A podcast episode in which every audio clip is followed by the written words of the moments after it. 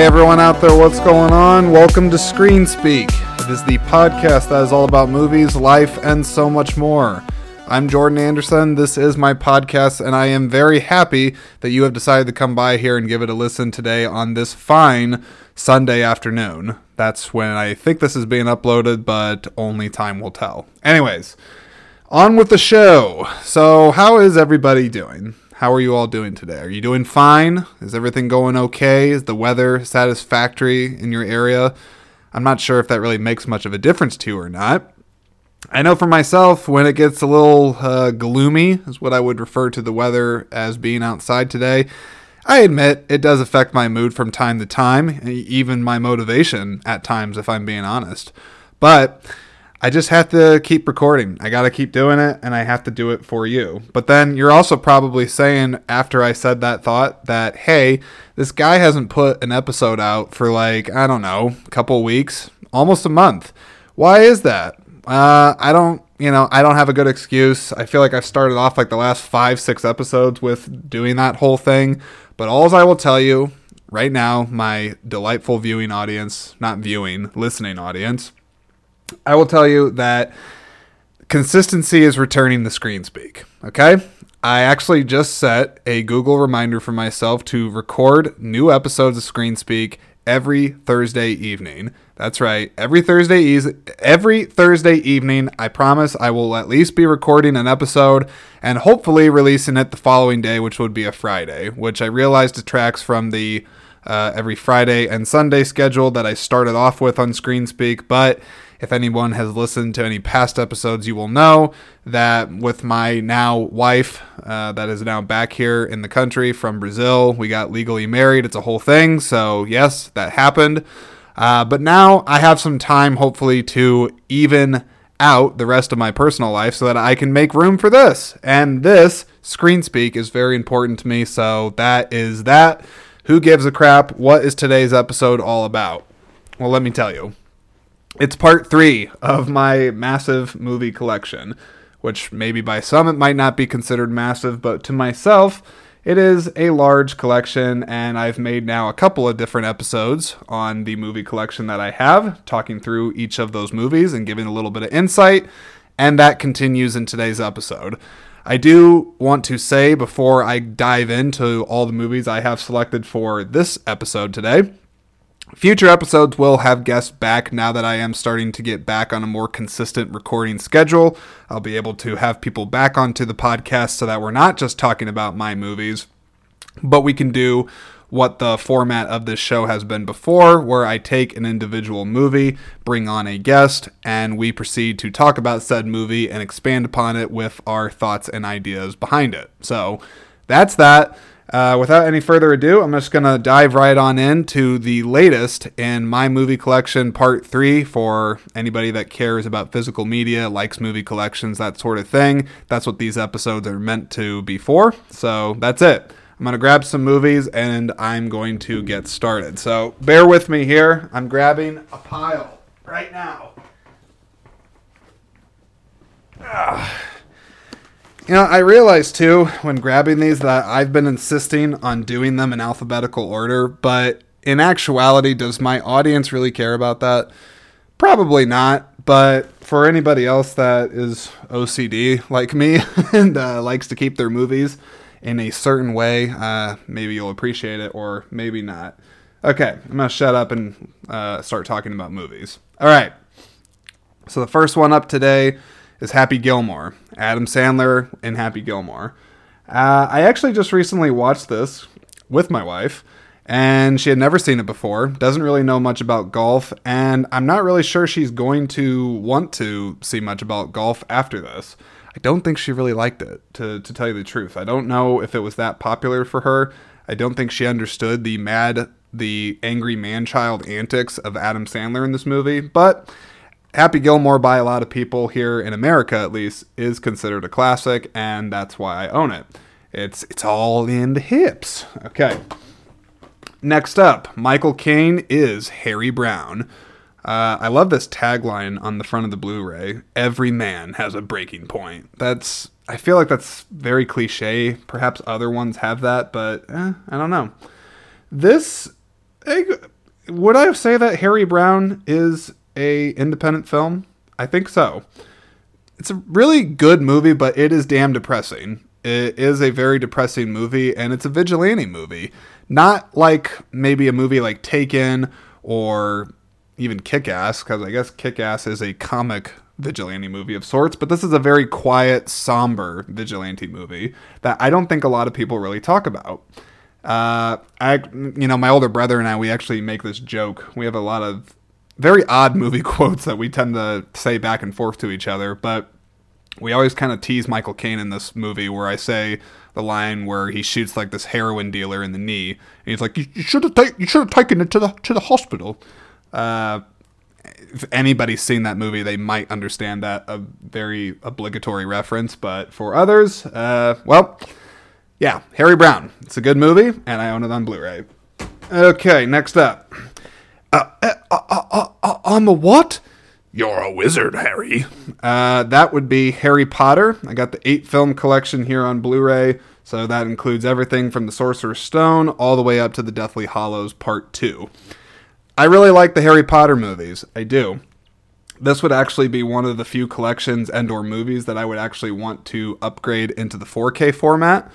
Uh, I just haven't done it yet because it's expensive to buy movies, let alone the 4K ones. Um, what can I say about Harry Potter? I don't think I've really talked about it on the podcast in depth, but I've read all the books numerous times, like all the films.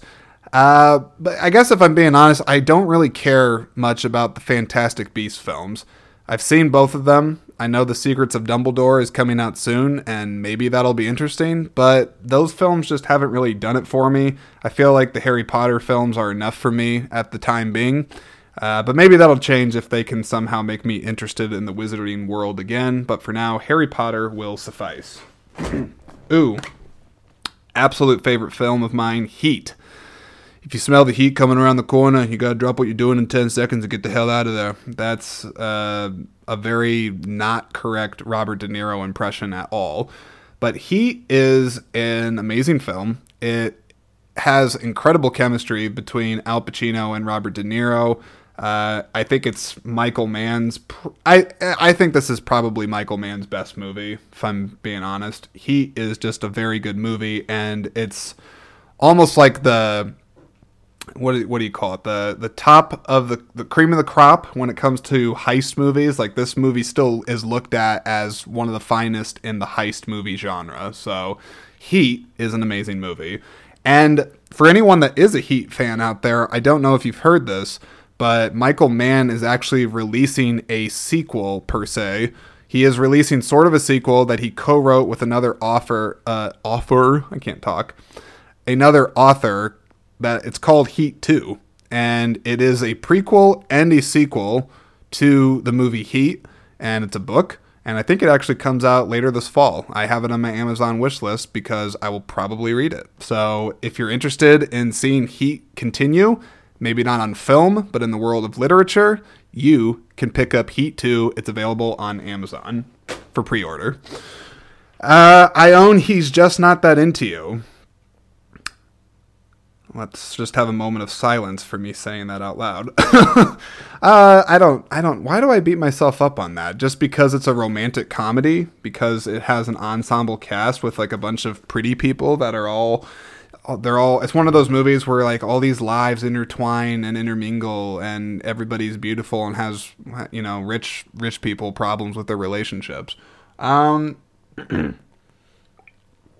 you know i don't know but i actually like this movie i think it's one of the smarter ensemble romantic date movie comedies of sorts and uh yeah i like it so whatever I got Hell or High Water here with Jeff Bridges doing his uh, Rooster Cogburn accent. okay, it's not that bad when when he's in the movie, but Hell or High Water, very very good movie. Ben Foster is in this movie, and I don't think that guy gets near enough credit. The guy is a scene stealer in just about every movie I've seen him in. I'm actually really excited for him uh, just as an actor because he has this HBO Max movie coming out soon or HBO film. I don't know why I say Max, but he has this HBO film coming out soon. I just watched the trailer for it today. He's playing a boxer that survived Auschwitz. Uh, crap, I can't think of the title. Somebody think of it and let me know. But he's a tremendous actor, and I really think he should get more praise. And he's terrific in this movie, uh, along with Chris Pine. He's he's very good in it too. Okay, I own The Help. Um, I'll be real about The Help. I appreciate the subject matter. I think it's a unique story, uh, something different. But do I really think I'm going to go back and watch this movie? Uh, Eh, probably not. It's just not that rewatchable for me, despite the fact that I appreciate it. But I own it, and there you go. All right, next up, I got her. And you know what? Just give me a second here because I just realized I can't really flip flop these movies around because it screws with the alphabetical order. So, hang on. Oh gosh. Hang on. My god. You OCD crazy person. Okay, her with Joaquin Phoenix, Amy Adams, Rooney Mara, uh, Olivia Wilde for some reason gets a credit in this despite being in the movie for all of like two minutes, and Scarlett Johansson as the voice of a robot that breaks your heart. I shouldn't say a robot; she's an artificial intelligence system that makes you fall in love with her voice and even makes you do some kind of strange things with that voice in the bedroom, but. I don't know why. Why am I being so jokey on this movie? This movie is actually deep. It hits really deep, actually, when it comes to relationships. And I was so pleased when this movie won the Oscar in 2014 for Best Original Screenplay. Uh, extremely well deserved. And while this movie may not be the easiest watch for some people, just because it does deal with some very real um, issues that can come up in relationships, it is just a very ultimately sweet movie, an honest look at uh, relationships and what they could be in the future. So it's a good movie. All right. Uh, I got Hidalgo here with Viggo Mortensen. This is an underrated movie, in my opinion. It's a Joe Johnston film. Uh, tells the true story of Frank T. Hopkins, that was a distance rider back in the, I want to say like uh, 1800s, like in the Wild Wild West time. Uh, he is he ha- he has like relationships with like the Indians because his mother was a Native American and he got traumatized from them being all wiped out um, from the Americans at the time that came in and settled his territory that he was at. And anyways, that's that's more along the backstory of him in that movie. But it's a good movie. It's a fun adventure movie. It's a little bit cliche from time to time. I, I could admit that. But if you like period pieces, adventure movies, movies about nature and animals, uh, I think you would like Hidalgo just fine. Uh, I got High Fidelity here, John Cusack. This is my favorite John Cusack movie uh, that I think he's been in. Grosse Point Blank is uh, arguably another really good one with him. Uh, also, it was also co-written by like the same people that made that. But this is a this is definitely like a romantic comedy for guys. Uh, it's centered around guys, and it's all from their viewpoint when relationships end, and they have to look at themselves in the mirror and figure out what the hell went wrong. Uh, all the while, it's set to a great soundtrack and great supporting cast with Jack Black, Lisa Monet, or yeah, Lisa Bonet, Lisa Bonet, or Mo- yeah, Lisa Lisa bon- Bonet. I'm not even saying that right. Uh, Joan Cusack's in this as well, as well as an uncredited Tim Robbins in a fantastic cameo-like role. uh, Hitchhiker's Guide to the Galaxy. I really, really enjoy this film. I don't really understand why it didn't do well because I think the special effects are terrific. I think the cast is outstanding. I mean, there's just a terrific, terrific number of people in this movie, including Sam Rockwell, uh, Zooey Deschanel, uh, Martin Freeman, Mos Def. Uh, I forgot that Warwick Davis is in this. He does all the um, robot movements, I think, of what the hell is the robot's name? I can't even think of it. He's the depressed robot that's voiced by the late great Alan Rickman. Uh, but I just, I really, really appreciate the imagination behind this movie. And while I do realize it's based off of a book that I'm sure maybe, maybe that's why the movie didn't do so well is because there's some people that are like, oh, the book was way better than the movie. And I appreciate when that viewpoint comes up, but at the same time, I don't know. It's like the book is always going to be better than the movie because you're the director in your head. Everything is exactly the way you want it to be, and the movie is never going to be able to word for word get the same dialogue, mood, and everything as the as the book does. While well, there are exceptions to that though. There are ones that do it better than others is maybe what I'm trying to say. But even if you haven't read the book uh, or if you have read the book, I still feel like it's a very solid effort um, at taking a beloved science fiction franchise and putting it on the big screen. I enjoy this movie, and also wanted to say so long and thanks for all the fish. Okay, I got Home Alone 1 and 2, the John Hughes movies. Or not, sorry, why did you know that's oh okay. It said from john hughes. I was going to say that's a little deceiving to say they're from john hughes when chris columbus directed both the movies. John hughes wrote and produced them. Now that said home alone 1 and 2 are the only ones that i acknowledge as part of the canon. God is that even I feel like that's pathetic to say. The canon of the Home Alone verse does like good lord because there's like 3 and 4 and then there's that terrible reboot that they did for Disney Plus that I'm pretty sure bombed. Pretty sure not a lot of people like that, but I can't talk crap about it because I have not seen it.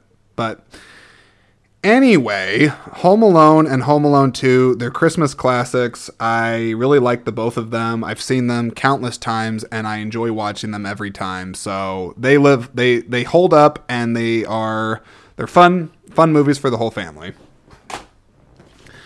All right, I got a Studio Ghibli film here. How about that for all you anime nerds out there? I got Howl's Moving Castle. This is from the Academy Award winning director. I think he's an Academy Award winning director, Hayao Miyazaki. Um, this is a very interesting movie, and I'm not really somebody that even really likes anime all that much, but I gotta admit, Hayao Miyazaki is a genius when it comes to his directing style for animation. The animation style itself is gorgeous and beautiful and there's also a terrific voice cast in this movie that includes the likes of Christian Bale, uh, Billy Crystal's in this. Uh, who else is in this that people would know? Uh, Emily Mortimer, she's good. And uh, oh, Josh Hutcherson. I think that's that guy in one of the Hunger Games movies or something along those lines. I don't know. But it's a very uh, fantastical tale and I don't really have a whole lot to say about it other than that I think it's a good movie and check it out sometime. We got I Love You Man. Did I put this back in its case? I sure did. I Love You Man, Paul Rudd, Jason Segel. This is one of the few movies I've ever seen that actually understands what a bromance is.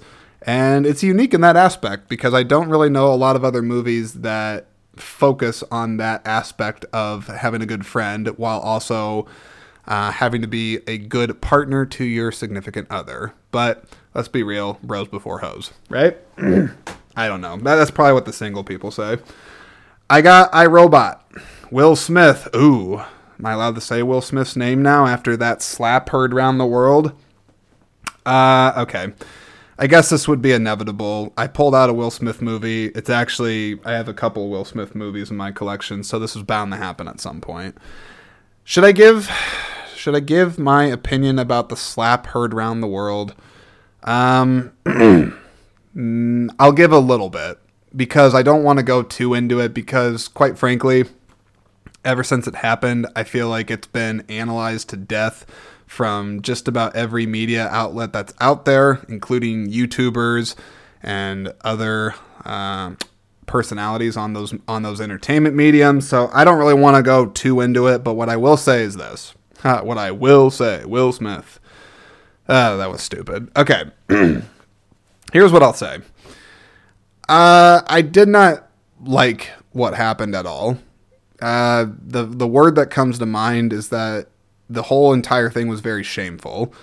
I felt that Will Smith overreacted massively to a pretty tame joke.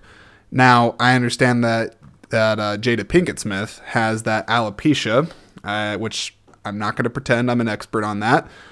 I do know that it is a condition that results in hair loss as as a byproduct of it.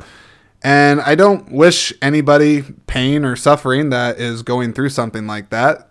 But I mean, it's a joke. Uh, it's it's a joke. You know, if you're at the Oscars, you're going to be subjected to jokes. That's part of the reason people watch is because there's been hosts over the years that make jabs at people in the audience based off their appearance or based off a movie they were in or what have you. And at the end of the day, it's a joke. It's a joke. You know the context that you're in for it. It's a joke. I don't think there was any malicious intent behind Chris Rock doing that. So the fact that Will Smith got up and slapped him on national television and then cursed him out uh, twice from his seat, it was just very beneath him, I felt. And while he was reacting emotionally, I just feel like a man of his stature and and years should just have known better. It was just a bad move um, all around, and I I hope that it doesn't completely ruin his career because I've enjoyed a number of Will Smith movies, and I'll probably continue to enjoy his movies. I I can separate the art from the artist, but it was a mistake. I feel like on his part. Uh, could Chris Rock have known better and been a little bit more sensitive? Sure, but at the same time, if you kind of go down that road of like him trying to make not insensitive jokes, if you're performing in front of a huge theater like that, let alone one that's being performed on national television, there's no way that you can say a, a joke without it pro- uh, possibly offending somebody. There's just too many people in the human race to try to make everybody happy with that. So I just say know the context that you signed up for, act like an adult, don't slap someone on national television and curse them out because violence is not a good response to that. And uh, yeah, just take it in good stride. I, uh, you know, and like the only time, the only time I, I would maybe condone Will Smith doing like something like what he did would be if Chris Rock just like openly and maliciously said like, "Hey, Baldy," or you know, said some crack like that, and was like, you could clearly tell that he was trying to be nasty. That's another story, and that's a different conversation. But for this, he didn't do anything that harmful, so it's like, grow up, Will Smith. Um, that's that's what I gotta say about that. But all the same, I, I hope and wish the best for him, Chris Rock, anybody that was involved with that, because I think at the end of the day, we all just want to move on from it so that we can focus on the movies that we love and not stupid drama that happens unexpectedly at the Academy Awards. All right. That's all I got to say about that. But in the meantime, I Robot, it's a really, really enjoyable movie. Very rewatchable, I might say. It's from the director of Dark City, which is another science fiction movie that I think I actually maybe talked about in an earlier episode of this. I don't know. I've talked about a lot of movies over this, so who knows? But yeah, I Robot. It's a fun movie, and don't trust those robots. Uh, I got Inception. Blah, blah, blah. That's the joke that kept happening when this movie came out. Is people decided to just keep cracking on Hans Zimmer on Hans Zimmer's Hans Zimmer's super bassy score. But Inception, I think at this point you could say it's a classic. Uh, fantastically original movie with a great cast, a lot of great set pieces, and uh, amazing acting and direction all around. Uh, I got The Incredibles. Pixar's The Incredibles. Uh, I what, what, what, can I say about this movie? I I like it. I've seen it a handful of times. It's not one that I overly rewatch, but I enjoy it for what it is. And I did also enjoy the sequel too, though not as much as the original. oh, another Will Smith movie. Welcome to Earth. Or I should say, welcome to the 4K of Independence Day. It's a fantastic Roland Emmerich movie. It's arguably one of his best in the disaster genre that he is basically the king of. And uh, yeah, I really like it. Except I, I gotta admit, the sequel is pretty trash. Just uh, word of word of warning: don't watch the sequel if you don't have to. Okay, I got Indiana Jones and the Raiders of the Lost Ark, and Indiana Jones and the Last Crusade. And the next one up here, which I'm just going to grab. Let me actually grab the next pile here and I'll keep going. Okay. Okay. and Indiana Jones and the Kingdom of the Crystal Skull. Now, you might be asking, hey, Temple of Doom is missing from there. What's going on there? And here's what I'd have to say to that I don't really care about the Temple of Doom.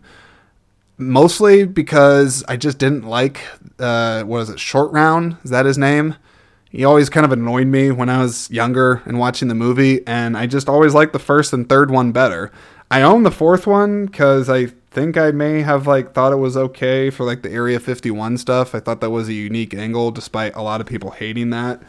Um, so yeah, I just I don't really like Temple of Doom that much. Maybe there's something wrong with me, or maybe I need to give it a rewatch. It has been a minute, so there's that. I got Inglourious Basterds, the Quentin Tarantino film with Brad Pitt, uh, hunting down some Nazi. Uh, great movie. I heard that the 4K of that movie came out recently to pretty much all around critical disappointment. They said it just wasn't a very good transfer. So, for any of you physical media fans out there, I would steer clear from that one if the reviews are accurate, which, un- unless I'm mistaken, they seem to be. But the Blu ray is still good and it's a Quentin Tarantino movie, so I feel like if nothing else, you'll probably be entertained and remember it because his movies are pretty memorable. Uh, I got Inside Man with Denzel and Clive Owen and Jodie Foster. Um, this is one of my favorite Spike Lee films. It's a really, really clever heist film, has a lot of twists and turns, and it's just a great kind of sort of cat and mouse bank heist thriller, I guess. Sorry, I had to take a sip there of the H2O. Okay. I gotta get serious for a second because this is one of my favorite movies. I know I say that a lot on here, but this one is. I have Into the Wild. Um, this movie this movie speaks to me on a lot of different levels and I feel like this is a movie that definitely needs to have its own dedicated episode because there's a lot that I could say about it. But what I'll say for it right now is that it's a beautifully written and directed movie by Sean Penn. I think it has one of the best ensemble casts that I can recall in in movies, general generally speaking. I think Emile Hirsch it's it's by far the best performance he's turned out in a movie. And I just think as far as a true story goes, it's a fascinating one that's beautiful, endearing, and also heartbreaking. Um, you know, a man that seemingly has has it all from a financial perspective, has a bright future in front of him, decides to drop everything in his life and live off of very simple means and live off the road and not work and just travel around and live off of nature and experience nature. I think there's just a lot of things that the story of Into the Wild speaks to when it comes to being alone, the, the benefits of nature, not worrying about material possessions, but at the same time, it comes with a price. Um, so this movie just has so many interesting themes that are explored in it, and like I said, it's got a great cast, great performances all around, it has a phenomenal score. Uh, Eddie Vedder from from Pearl Jam helped write a lot of the songs that are in this movie, and yeah, it's uh, it says it right on the front here. Um, Roger Ebert said that this was a spellbinding film, and that's yeah, that's uh, pretty well put. So there you go. uh, Interstellar. We got a. Uh, this is Matthew McConaughey here. How's it going, everybody? Uh, all right, all right, all right. Uh, so I just gotta go into space and save the human race because all we're gonna eat is corn for the rest of our lives.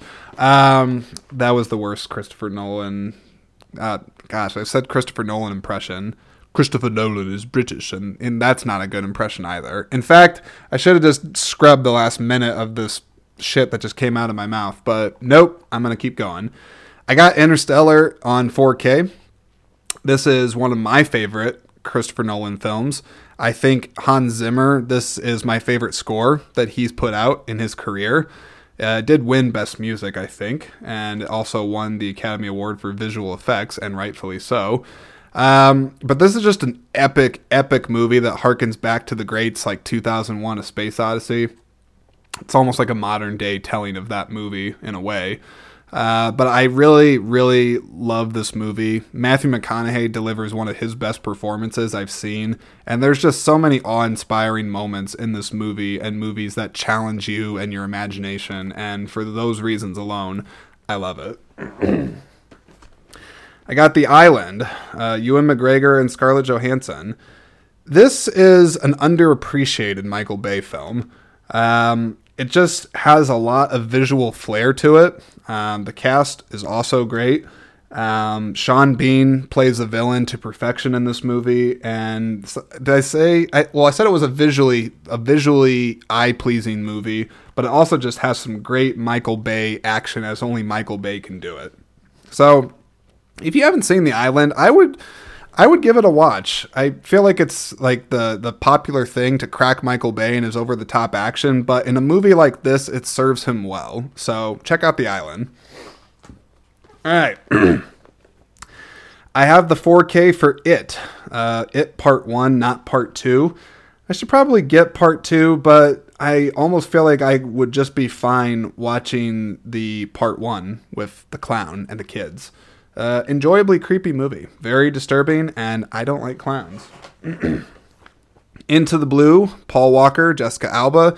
I actually have talked about this uh, at length with my mother, of all people. She loves this movie. It's an earlier episode of the podcast, so check it out if you want to hear my my thoughts and my mother's thoughts on Into the Blue. I have It Follows. This is a really creepy and simple premise for a horror film. It's an independent film, and it is, yeah, it's pretty disturbing, and it will make you think twice before doing the dirty deed. So there you go. Uh, I have the Italian Job here. This is the remake of the Michael Caine movie with Mark Wahlberg, Charlize Theron, Edward Norton, Jason Statham, and D Sub. I don't think anybody calls Donald Sutherland D Sub, but I have decided to dub him D Sub. So there you go. Uh, what can I say about this movie?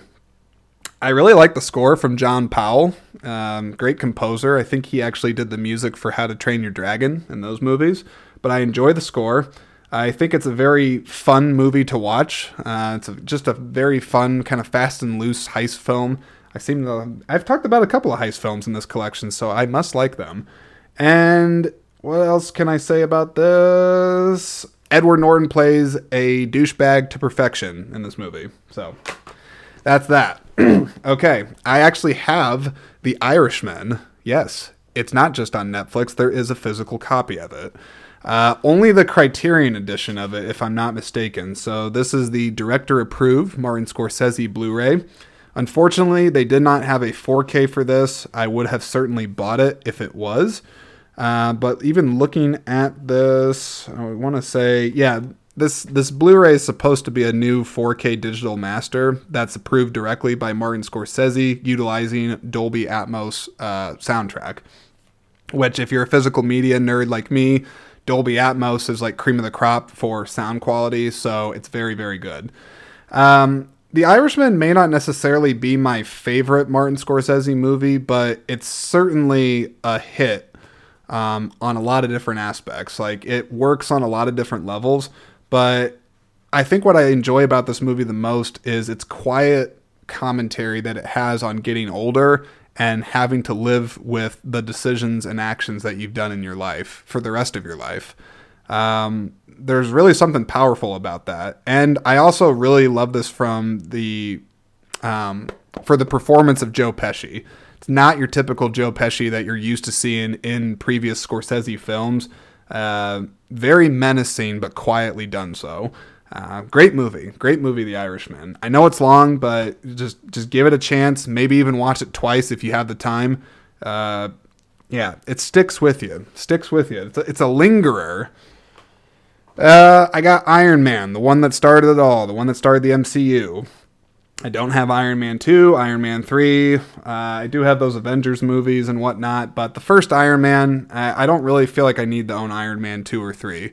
Iron Man 2 goes a little too over the top for me. Iron Man 3 has a stupid villain, but Iron Man 1, it's still very, very good, so I have that. all right, Inside Out, a movie that's all about your feelings and what they mean. Uh, R.I.P. Bing Bong, he, he will be missed in our imagination. Okay, Inside Out. It's a good movie. Good movie. All right, I need to grab more movies. I got more. That's right, we're not done. Okay. I'm grabbing more. Let's see. All right, I have Jacob's Ladder. This movie, I have also talked about this on the podcast. It messes with you. This is one of those movies where, like, I, I'm pretty sure I've only seen it once in its like whole runtime, and I don't think I ever want to watch it again unless I was with somebody and they compelled me to watch it because it's that disturbing of a movie. It really messes with your head uh, and has some of the most creepiest visual imagery I think I've ever seen in the movie. So you've been warned. Jay and Silent Bob Strike Back. Snoochie Boochies. Uh, I, I really like a, I like me a good Kevin Smith movie from time to time. This is one of his best when he was arguably in the prime of his career. Has again great ensemble cast, and it's just a really good time. Not a movie that you take seriously at all, and you know there's a lot of swearing and cursing and whatnot, but damn it, it's a fun fun time. But up, but up, but up. I just got bit by a shark. Jaws. I got Jaws on 4K. If you are a film fan, Jaws is probably in your top favorite movies just because there's so many iconic things that this movie did for the movie industry. It was a, a game changer when it comes to the summer movie industry and has Bruce, the mechanical shark that doesn't work. There's a lot of great stories around the making of Jaws. But what I will say is that this 4K restoration, the studio, Universal, they took their time making this one. And there's actually some really great behind the scene featurettes on this 4K that show the painstaking process that they went to to clean everything up on this movie frame by frame and restore it to its finest quality from the original film stock. So, if you have any interest in that, I'd say the movie's actually worth purchasing just to learn more about how that process works. But if nothing else, too, it's just a really fantastic transfer of an older film that'll definitely go on to live for years and years to come. Hang on here, I'm a little thirsty. okay. Uh, I got Jerry Maguire. You had me at hello. Uh, um, I don't know. Tom Cruise doesn't sound anything like that. Show me the money. Uh, that is that scene does put a stupid smile on my face every time because it's so over the top, but it's so lighthearted and funny and sweet and great movie. Cameron Crowe. I I know that he messed up on that movie Aloha, I think it was, but I think he's a terrific writer and director, and I'd love to see him do more stuff. I'll pretty much go to see anything he does if his name is attached to it. And Jerry Maguire, it's no exception. It's a pretty good romantic feel good movie. All right. I got Joker in 4K. This is the one that got Joaquin Phoenix the Oscar. It's a pretty dark movie, pretty twisted, but it's also pretty good, and it has something to say about the decaying. do I want to say decaying mental state in people? Yeah, maybe. But it's a very, very twisted movie. Should watch this again. Okay. Uh, I do like the scene in the movie. It's very darkly cynical but funny, where he's like, "Okay, I gotta punch out," and then like he beats the shit out of the clock on the wall until it falls off and probably breaks his wrist doing that. Uh, it's very messed up, but I gotta admit, I laughed at it when I saw that in the theater. So there you go. Okay, I'm gonna rattle off some John Wick movies. I got John Wick in 4K. John Wick 2 in Blu ray. Don't know why I don't have the 4K. And John Wick 3 uh, Parabellum on 4K. Uh, I really like the John Wick movies, though I will admit that now they're definitely veering into the territory of turning into Fast and Furious and or uh, just the territory of being a little too over the top because it's like the first one's great. It's a simple premise. I don't think they were anticipating to make a whole franchise around it. It's just a very simple, easy action movie that's done well and done with care from people that have been in the stunt community for years. The second one, it does a very good job at building ever so slightly off the lore that's established in the first one. It makes it over the top just enough, but doesn't go too much uh, off the original. And then the third one, the third one is where I start to argue that they're getting a little dangerously close to it being just almost crazy where it's like what can kill this guy? Like apparently nothing can because he just can blow through like 200 dudes like just kill them all and he can still survive. Uh, so it's like i really like these movies. I i really have enjoyed them thus far. I enjoy all three of them i do. But i worry that if they continue it for too long, it's just going to lose what makes it special. So I hope I'm wrong. Maybe it'll be fine when John Wick 4 comes out and whatever. They I know they have a spin-off series with Mel Gibson planned on the Continental. Maybe that'll be good. I just just don't go too much with it. It's like just like stick with what works on it and if it does need to end, just end it organically and don't just keep it going cuz I don't think anybody really wants to see that. okay. Let's see. Jumanji. Uh, what year is it? The year to continue on with this episode. Uh, is great. And actually, actually, yeah, I want to give a quick shout out to where, where is it at on here? Yep. James Horner. I love the score for this movie. I listen to it on my Spotify often. So there you go. Uh, Jurassic Park. I only own the first one. I feel like I need to own. I don't want to say all of them. I like Jurassic Park, the first one. I even like The Lost World, and I can even passably watch Jurassic Park 3 and not completely hate myself. It's once I get on to Jurassic World, Jurassic World Fallen Kingdom, those two have not worked for me at all. And I know the new one's coming out, the I can't even think of the name of it, but it's bringing back all the original cast, which is probably the main reason most people are going to watch it. I don't have a lot of faith, but I guess I can always go back and just watch the first Jurassic Park and appreciate uh, appreciate it for what it is. It's a really fun movie with dinosaurs. Dino DNA. Uh, I got Kangaroo Jack on DVD. There is not, I don't think there's a Blu ray of this, and there's certainly not a 4K. Uh, I really enjoy this movie. There is some really stupid elements of it, and it's a very, I feel like it's a very rushed movie because it's not very long. It's 89 minutes. Uh, and so there's definitely some plot conveniences and things that happen in the movie, but Jerry O'Connell and Anthony Anderson have a lot of fun chemistry for me in the movie. And I don't know, it's just fun. Uh, I think this is a fun, a fun movie. And fun fact, uh, my personal personal pet. I don't know why I refer to him as a personal pet, but Waffles.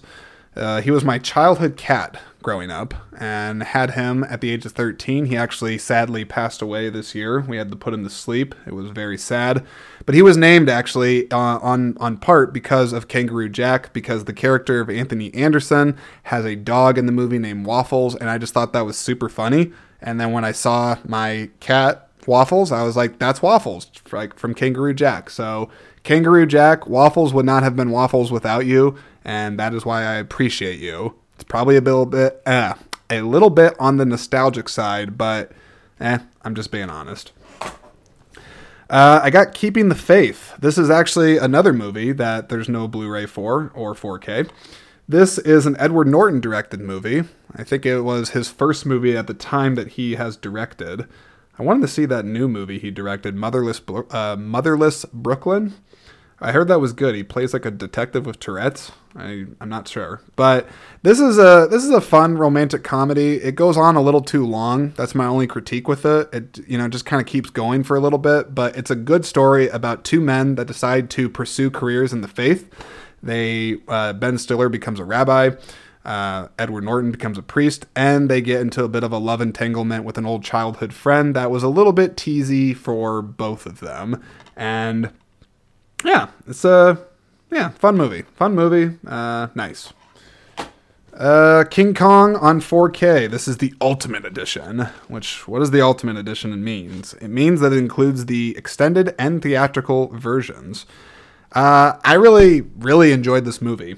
I saw it in theaters, I think three or four times, despite people complaining about the length. But I just, I don't know, the movie justified the length for it to me. Some people would complain and probably still do, saying that the movie doesn't even start for like an hour because they spend a long time building up the characters and getting them actually to Skull Island. But I like movies that take time developing their characters. I, I don't really care. And I will stand by this argument till probably the end of time in that if a movie is a really good movie, it can be two hours, it can be one hour, five hours. The length doesn't really necessarily matter as long as it serves the story ultimately. And I don't think that Peter Jackson made this an overly bloated movie. I liked a lot of the stuff that's in this movie. And the two memories that I have primarily from watching this movie is one, you have that disgusting death scene with Andy Serkis getting literally like swallowed by worms. It is gruesome. I get like nas- I get like chills just even talking about it right now. It's just so sick, and it's one of the most memorable gross deaths I've seen in the movie. Uh, so yeah, spoiler alert: Andy Serkis dies in the movie, but he also does the motion capture work for the ape. So I guess in a couple of ways he dies. He dies as the cook getting eaten by the worms, and he dies as King Kong because let's face it, King Kong is a story from the 30s. We know what happens when he climbs to the top of that Empire State Building. Let's just say he doesn't stay up there. Um, oh, and I have one more story I got to share about this movie. So this was the first time that I saw it in the theater. I still remember this like it was yesterday. Uh, I was, I think I was alone, and I was watching the movie, and we get to the climax of the movie. You know, where King Kong, he's climbed to the Empire State Building. You have those planes that are trying to shoot him down. You know, he's got nowhere else to go. It's it's a losing battle. He the ape is going down. And right at the moment where the last bullets get through to him and he lets go of the building and he's falling to his death and like it's it's very it's very powerful, it's very emotional. A lady's cell phone goes off in the like literally at that moment. And I think it was like some obnoxious ringtone. It wasn't even like a default one. It was just some like like something really stupid and idiotic that took everybody out of the movie, and you could literally hear the audience just groan. They were like, ugh, when the lady's phone went off. But what made it worse is she picked it up. Yep, she picked it up, and I, I don't want to do the imitation too bad, but like, I'll just say that she was saying, like, yeah, yeah, well, yeah what's going on? Oh yeah, yeah, the monkey, he, he, like he's going down, he's going down. I could do the imitation a lot worse than that, but I won't. Um, but this lady was just being absolutely obnoxious. People were telling her to shush. I think I even heard a couple like "shut ups" like come out of people, and she just. I don't know if she actually even went out to the lobby. I don't think so. I Ugh, I don't think I've seen a lot of people actually get kicked out for being disruptive asses like that. But uh, so yeah, the ending of King Kong got ruined for me the first time I watched it by an idiot with their cell phone. But in the meantime, it's a good movie and well worth watching and owning on 4K. I got a Knight's Tale. Heath Ledger, um, very very good. What else do I want to say about it? I like the use of Queen and the modern soundtrack with it, sort of different. And Rufus Sewell plays a good jerk. Knocked Up. Um, I saw this movie in the theater with my mother. Can you imagine that? I think I was like 16, 15 or 16 years old at the time. She gave me the talk afterwards, told me not to get anybody pregnant. So, uh, yeah, thanks, Knocked Up. All right, I have a few more movies here. Actually, actually, I just have one other movie. I did have a few others set aside in this pile here, but uh, I do have some things to take care of after this episode is done, so I'm going to have this movie be the last one that I talk about, and then I'll wrap this up. I got K-Pax here with uh, Kevin Spacey and Jeff Bridges. Uh, I really, really, really, really enjoy this movie, and let's just get this out of the way right now. I'm not going to say whether or not I support Kevin Spacey and like all the things that he's been accused of and all that. I'm just talking about the movie, okay? As a mo- as far as a movie goes, it keeps you guessing. It's original, it's unique. I think both Kevin Spacey and Jeff Bridges as far as performances go give very good performances and in particular, I again, I'm going to talk about the music of a movie because it stands out to me when it stands out. K-Pax has a terrific score, and I'm looking at the back of the movie right now here to see uh, who the composer of this is. I can never remember off the top of my head. Uh, Edward uh, Edward Sh- Shearmur Sh-. I don't I don't know how to say her name, Edward, but I've listened to the score for K-Pax several times. Uh, I really, really, really enjoy uh, the movie. And I guess it's based on a novel by an author named Gene Brewer. So I may need to look that up and add it into my Amazon wish list because I feel like this would actually be a really enjoyable book. Um, it's an interest. It's just a. It's just a super compelling, interesting movie about a man that seemingly pops up that claims he's from another planet, and the entire movie just keeps you guessing and makes you wonder. Okay, is this guy actually an alien from another planet, or is he just an insane mental patient that is going through some issues? And I, I just I don't want to say too much other than that. This is one of those movies where like ambiguity is kind of one of the things that makes it work um, you're either going to buy into the concept or you might not. You may believe he's an alien, you may believe he's not an alien, and you're not necessarily wrong in one argument or the other. So, at least that's my interpretation of this movie is that you can sort of interpret it for a couple different things. Ultimately, myself, I'll tell you what my thoughts are on the ending of K-Pax. So spoiler uh, spoiler alert right now. If you haven't seen the ending of K-Pax, I'm going to talk about it for a minute. So at the very end of K-Pax, uh, Prot, played by Kevin Spacey, he keeps claiming that he has a beam of light to catch so that he can get back to the, his home planet of K-Pax.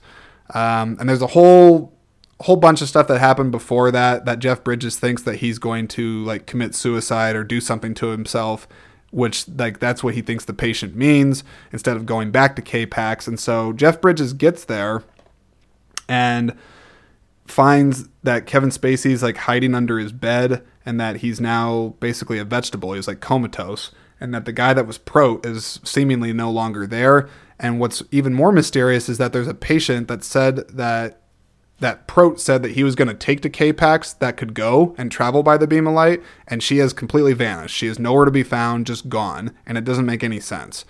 So my theory behind the movie is that this alien, um, this alien came and took over the I can't remember the actual human's name that was the actual Kevin Spacey body, but I think the alien came from K-Pax, took over his body and used it as a vessel because the guy had a super traumatizing thing happen to him that allowed his brain to shut down to essentially allow him to be taken over.